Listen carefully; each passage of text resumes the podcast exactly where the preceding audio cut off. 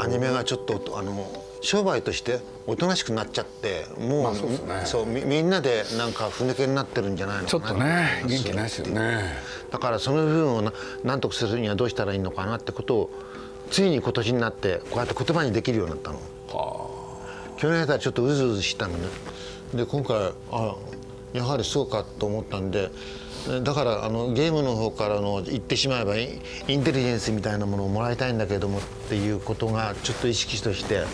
今度働き始めてるっていうのがのとそれからさっきの中学の中学のあのアニメ界っていうのはなんだかんだ言うけども僕がさ北京大学でアニメ講義をした時あの1500人ぐらい学生が来たんだからね。でそれから結局もう10年経ってるわけ。そしたら10年の間あいつらがさそれは立ち上げるよね。それはだからね勉強したんですよ。そうなの。でやる気もあっただろうし。ああったね。それでやっぱりその熱気っていうのはすごく純粋なわけ、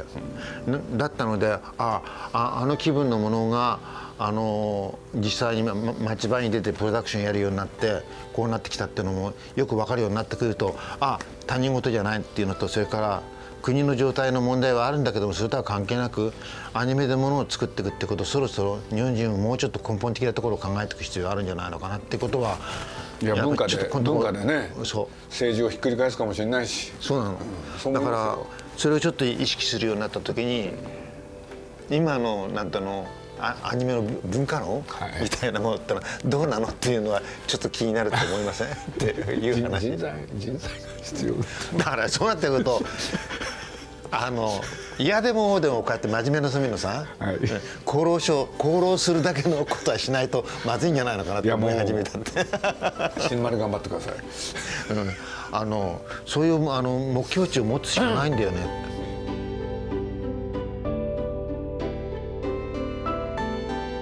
鈴木敏夫のジブリ汗まみれ。今週も先週に引き続き機動戦士ガンダムをはじめとするガンダムシリーズのほか伝説巨人イデオン聖戦士ダンバイン劇場版 G のレコンギスタといった数多くのオリジナルアニメーションの総監督を務め国内外のアニメシーンに多大な影響を与えた富野義行監督と鈴木さんの対談の模様をお送りします。この対談は2月25日に発売予定のブルーレイ富野義行の世界に一部収録されます。今週はこんなお話から。まあ硬いことを言っちゃうとねやっぱり著作者そういう意識があったのね。だから映画界ってなんかね映画が、まあ、テレビもそうかもしれないけれど遅れててその作る人の権利を認めないとかそれに対してなんか持ってたことは確かなんですよ。でそれはやっぱりなんだかっつったらね出版社っていうところで、ね、それこそ小説家を見たり漫画家を見たりしてほんでそういうことで言うと彼らも戦ってきたんですよ。うん、そうそれと同じようなことをアニメーションでできないのかなって思ったのは途中から思ったことは確かですよ。だからあのこういうね、まあ、雑誌でそういうのをね少しはできないかなって。あの僕の立場で言うと、えっと、映画雑誌っていうのがありましたよね、はい、で映画評論誌みたいなものがあったけれども一番代表的なあのキネマ旬報みたいなものが映画雑誌と言いつつ結局監督論とか作家論ってのはほとんどないわけ大体俳優論なわけ。でいうような部分がいたんで映画ファンとかっていう雑誌とむしろ近かった、うん、それから今度逆に評論誌になっちゃうと要するにいわゆる自分が論を張れるっていう、うん、論者の本になっちゃっていて映画のことはひょっとしたら本当に考えてる人たちじゃないよねっていうようなことがあったんでアニメージュだったらアニメージュであの逆に言うと役者がいないおかげでこあ発信者側の発言しか出せないから要するに言ってしまえばその作家論ができるところまで持っていけないかなそれでそれにあの作品を作るということとそれから監督をするっていうことの業務の違いっていうのはもう少しその映画史がやってないようなことをきちんと発信できるようにしたいなとは思った。でその意識を持ったんだけども一つだけ大問題があったっていうのは途中で気が付いてあのやっぱり諦めたのはあの学生の橋本君だった。でこいつがまだ学生でしかなくて。学生でしかなくて。あの編集者としての、ね、やっぱりまだ当然なのけどセンスを持ってないっていう部分だけであの走り使いみたいにしかやってなかったんであこれは無理だなっていうことが分かったので一方的に僕が要するに資料を提供するような形になっちゃったんで今言ったようなことを思いつつもそれができなかったっていういう悔しいところはある。でもやつは今日ね、うん、その後の活躍はね、うん、やっぱり富野さんとの付き合いを抜きに考えられないですよ。いいしあんなかもしれない、うん、と同時に、そしてだからなの。鈴木敏夫っていうあ編集者がねきちんと来てくれた。だったらこれからなんとかなるなと思って本当に本当に気分としてハグしてたの。そしたらさ、ね、いつの間にかあれっていなく いなくなってくれ結果論なのかもしれないけれどもやっぱり僕にしてみれば結局あの二足のわらじが履けないっていうことも実感するようなまあ、あの口幅って言い方をします。創作業をやってきたおかげでやっぱり一本上司になった。だからことがおかげであの文化功労賞ものにまで来たんだっていうのは自動的につまり一人の人間がやれることってこんなものだよねっていう幅も示すこともできた。で何よりも一番重要なことがあるのは半世紀をそうですよ。半世紀以上さ一つ一つの仕事をやって。いやだからその中心だったわけですからね熊宮さんは。そう。だから。ねだからそういうのはね少しだけあるのはね、うん、例えばねあのバンダイに北出さんっていうのがいてね。知ってます。であの人がね僕のところに来てね「鈴木さん手伝ってくれない?」って言われたことあるんですよ、うん、で何？って言ったらね、まあ、簡単に言うとこのガンダムプラモっていうのを、要するに高校生以上に売りたいえそれがあれ24ページ特集なんです。それでさすが。あれ北出さんのね。いやだから本当北出さんなんだよね。そう。それで僕はそれに協力したんですよあれ、うん、本当に、うん、だからまあそれで結果いろんなこと起きたじゃないですか、うん、だから僕はものすごい嬉しかったですよね、うん、で子供がねまあもういいんだけれど、それだけで終わらせたくない。そうそうそう。でもっと年齢層を上上げたいっていうのはね、これで手伝ってくれ、うん。これで必要なことがあれば協力するからって言われて、それでやったんですよ、ね、だからまさにその、狙い目を設定できるってのはまさに職業人でもあるし仕事師でもあるでも面白かったんですよ、うん、そう思う。すごい楽しかったです。へえだからだからならさ、えーまあねうん、もうさっきから言ってる通りあのこれ以後の課題みたいなことを考えた時にやっぱりそういう目線を持ってくれるやっぱりやっぱりプロデューサー経営者かな。そういう人は欲しいですね。欲しいですね。だから今本当にそういう人を待ってるんじゃなくてやっぱりそれを発掘するしかないのかなっていうところまで来てて、まあ、最近困ってる部分があるわけ、うん、でもやっぱりねそういう人が欲しい。バンダイ面白い人をね輩出したもん。そう。そうですよ。超合金のね村上さんなんてすごかったしね。面白かったんですよ。僕の気分で言うと、うん、もうアニメとかアニメ絵とかアニメキャラクターっていうものが特別なものではなくなったんだ。つまりサブカルではなくなってしまったっていうのは分かったからあのまあ一段落はしたんだけれども一段落したところの景色で僕が思ってるのはみんなが当たり前に享受することだけになっちゃってそうですね。あの、うん、溺れてるような感じがある。それでえこんなんじゃねえんだよっていう気分がない。ハングリーないっすよ。そう。そうっすよだから僕このところで実言うとね3か月ぐらい前に僕生まれて初めてなんだけども今年、ね、実証した芥川賞とか直木賞っていう短編をね初めて読んだのね。それでそれでびっくりすることなんだけどその小説の短編の世界にものすごいそのハングリーな人がいて、つまりもうみんな、みんな若くないのよ。みんな30代。ぼやぼやしてると40代なの。がやはりその自分たちの生きる場所をも求めてあこういう書き方をしてるっていうのをちょっと見せられて正直ちょっと困ってるのね。で困っていながらもっと困ったことはいや文芸としては読めるんだけどこれ絶対映像化できないっていうものばっかりなんでこれどうするか。だけどそういうふうにその相違はあるっていうことだけは分かるようになってきたのでだからそういう部分と例えばコンタクトをしてくれるプロデューサー何なりが出てきてほしいっていうことで、あのだからあのこういうことなのね。ああアニメとか映画ってつまり映像文化にあの慣れ親しんじゃった世代っていうものの持っている。だからさっき創意のあり方ってのはやっぱりちょっと違ってきてるんで。だからさっきねトミさんおっしゃったように享受する。で実は作り手の側に回らない、うん、それですよね、うん、そう。だからそそろ,、うん、そろそろなの。つまりだってみんな満足しちゃってるんですよ。そうなの,、あのそういう意味ではあの本当に貧しくなくなっちゃってね。そうです貧しかったですよだからあのそういう意味で言うとあのあんまり意味嫌わないで中国韓国のことはあの見つめてほしい。いやそうすると、うん、すごいと思います僕は。そう。いうところからあの出てくるものが。そう。だから僕は孫に教えられたの。何を教えられたかというと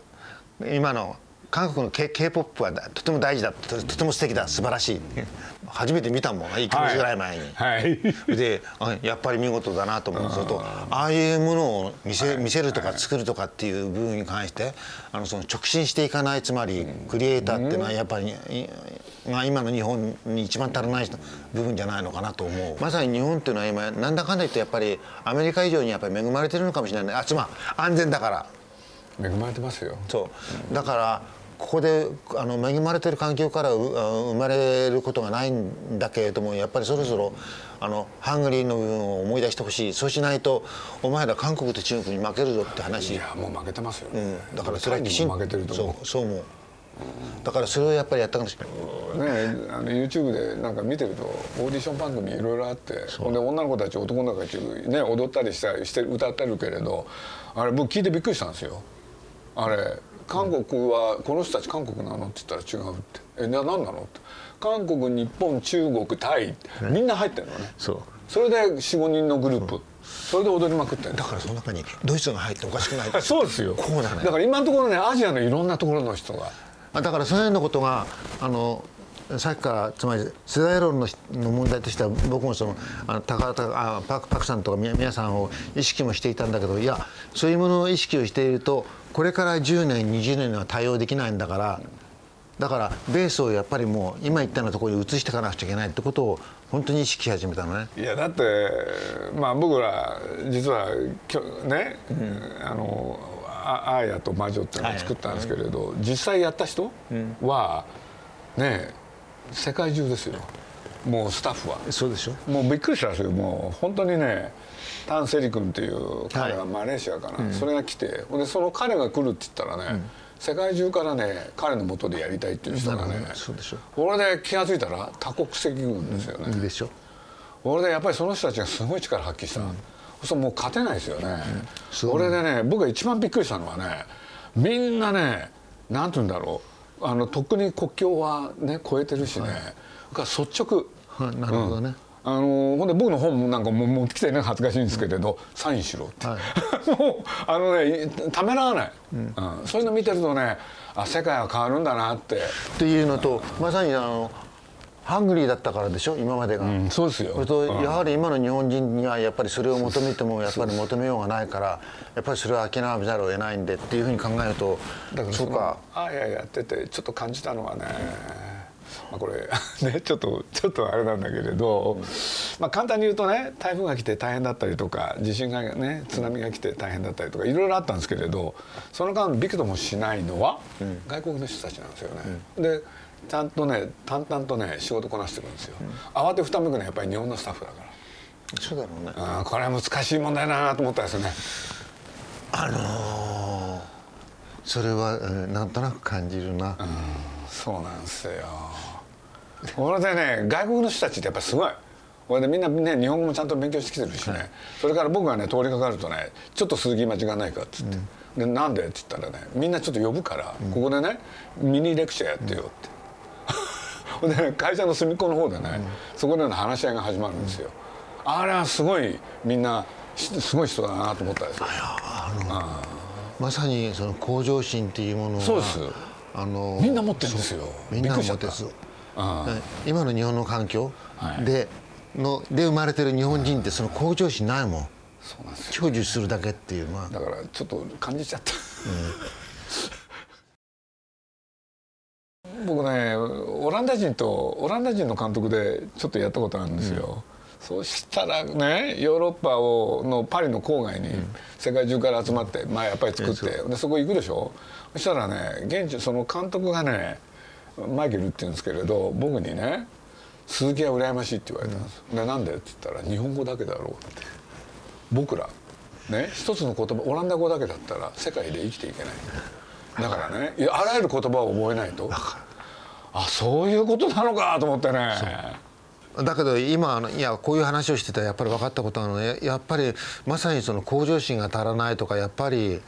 なんだかんだ言うけども日本人って楽しすぎてるんだね。今の若い人は世代はね。だからやっぱりその部分を喚起するにはどうしたらいいかっていうことを考えるとやっぱり僕の場合は新しい物語をやっぱり提供していくというところに行くしかないんじゃないのかな。世間の状況でいうとねもうすぐなんていうんですか過酷な時代がやってくるやっぱりみんな貧乏になりますよ多分。だからなのか今年あたりの本当にあの直木賞とかあの、ええ、芥川賞を書いてる人たちのあの切迫感っていうのはね正直ね正直びっくりした。だって食えないんですもん。そう。本当そうですよ。そうなの、うん。だからやはりその切迫感っていうものを作品にしていくっていうことでもう少しだけやっぱりその自己啓発をしていくっていう時期が、ここのところ出てきてるなっていう話をこの年でするのはあのもう辛いから勘弁してくれ。勘弁してくれ。でも若い人たち多分頑張りますよ。僕はそう思う。期待してるし。いや僕なんかはねこのアニメージュっていうので初めてアニメーション界に接したでしょ。そしたらアニメーションっていうものが世間の中でどういう受け止められ方をしてるかそれを、ね、すぐ分かったわけですよそしたら市民権取りたいと思ったんですよね。それだけのことね、うん、もう本当にそう思った。だからそのためにはねあらゆる努力を払った。それでその市民権をこうやって得られたかもしれない時にあった次のことっていうのがもう少しつまりあの豊かになりたい有名になりたい成功者になりたいと思ったわけ、うん、でそれはどういうことかというと当然あの収入面の問題もあるんだけれども後から追いかけてきたアニメあの漫画界に高収入者が出るようになってたわけ。うん、とその高収入者があっという間にそのアニメの仕事をやっている、えー、我々にとってはいわゆるもうまさに高嶺の花の、稼ぎ手になってしまった、でこの事実を見ていった時にあこいつらを超えるだけのつまり高収入を得ることができるんだろうかっていう次の課題が見えてきたっていう部分があるわけ、ところがこの話今まで言葉にした人は誰もいないんです。僕は今初めて言ってる。そうでしょうね。それでそういうこういうあからさまな言葉遣いをして自己喚起をしなくちゃいけない時代が来たんだっていうことを今のアニメ業界の人たちはまだあんまり意識を持ってないんでそういう意味ではやっぱりどっか余ったら出るところがあるしあなりあひょっとしたらアニメでもういいんだって気が済んでるのかもしれない。だけどそうじゃないんだよっていうのをもう少しその作品を見ることによって分かってほしいでこんなもんじゃないだろうこんなもんじゃないだろうっていうふうに思ってほしいなっていうそういう作品作りをやはり我々の世代がもう少ししていかなくちゃいけないんじゃないのかなとなった時に次のあ皆さんの企画みたいなものはやっぱり期待が持てますねっていう嫌味を言えますね。頑張ってください。だってあの隙が見えるかもしれないの。いやいやいやいや いや。いや相変わらず元気ですね。うん、そしてそう。それでそういうその元気になれる目線を自分の中で持てないとだって自分がなえるんだもん。いやすごいですね、うん、いや本当にすごい。で僕本当ね全然大丈夫ですね僕ちょっと心配してたのに。23か月後あ23か月じゃない。23日後生きてられるかって自信がないんだもん。僕心配してたのに。だから本当それが怖いから。余計なお世話だったな。あのやっぱり自分で一生懸命鼓舞するしかない。はい。頑張ってください。はい。本当に。でそういう意味ではやっぱり若い人がいてくれていいんですよっていうことで、あの何を言いたいかっていうのを今、はい、あの突発的に思い出したんだけどだから「あんのには負けたくない! 」いいなアニメージグランプみたいなものであのよかイベントとして良かったと思ってる。でものすごく大事なことがあって今までスタッフがスタッフサイドの人間が、えーと、観客の前に出るってことはそれこそ年に一度の映画祭みたいなことがない限りほとんどなかったりとかあの劇場公開の時にあ顔を出すぐらいのことしかなかったっていうスタッフというその習い性があるわけ。で僕あの習い性が大嫌いであの観客の観客の前に出るんだったら観客の前に出るようにしてみせろよっていうふうにあの思ってほしかった。ななのでそれでたまたま僕はあの、うん、アニメグランプリのあの武道館でやる第1回目の時にあの演出賞だか監督賞だか、もらえたのであの舞台に立てますよっていうことがあったのでだったらつまり1,000人の観客がいるところに行くんだったらやはりあの普段着ではいけないだろうと思ってやったでそういう意識を持つべきなんだスタッフでもなんで。で一度これをあのやっておけばその後皇族部隊がいるだろうなっていうことを多少意識してました。だけどきちんと意識してそれ以後あの皇族部隊が出てきたかというと出てこないっていう事態を見てやはりそのアニメのスタッフっていうのはその社会性っていうものに対しての感度がかなり低いんだなっていうのを感じたっていうことがありますだからあの宮崎さんがいわゆるはまさにアメリカに行ってまでそのちゃんとそのタキシードを着てあ出てくれるみたいな形になった時にやれやれというふうに思うわけ。だけど宮宮さんだけに任せてちゃいけないんだよって言うんだけども結局そう皇族部隊がいないっていう部分があった。だけどあのもう皆さんもご存知の通りこの23年のことで言えばその細田細田監督までがあいつタキシード着てあの映画祭に出れるようになって本当に良かったなと思ったでこれはどういうことかっていうとっていうのはまさに社会性の問題なんです。つまりアニメという媒体も要するに自分勝手に作ってていいものじゃなかなではなくって社会に対しての存在意義があるんだから。でましてそれが国内の問題だけではなくて海外でもあの認められる存在になったんだから。でそれの時にあのご挨拶に行く時に要するに普段着で言ってもらっちゃ困るんだよね。っていうようなことがようやくその細田監督の時代になってできるようになってきた。でこれはあの言ってる通りまさにその社会性の問題を獲得していくための行為なのであのスタッフっていうのはやってほしい。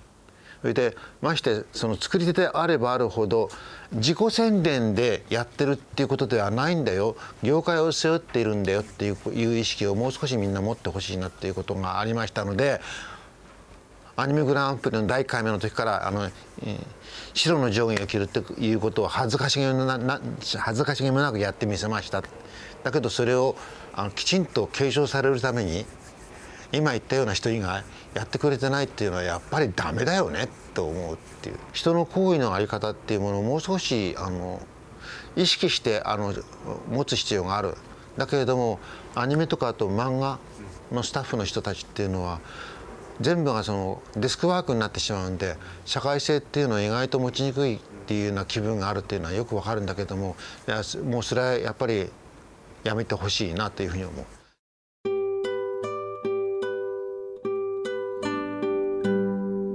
富野義行監督と鈴木さんの対談いかがだったでしょうか？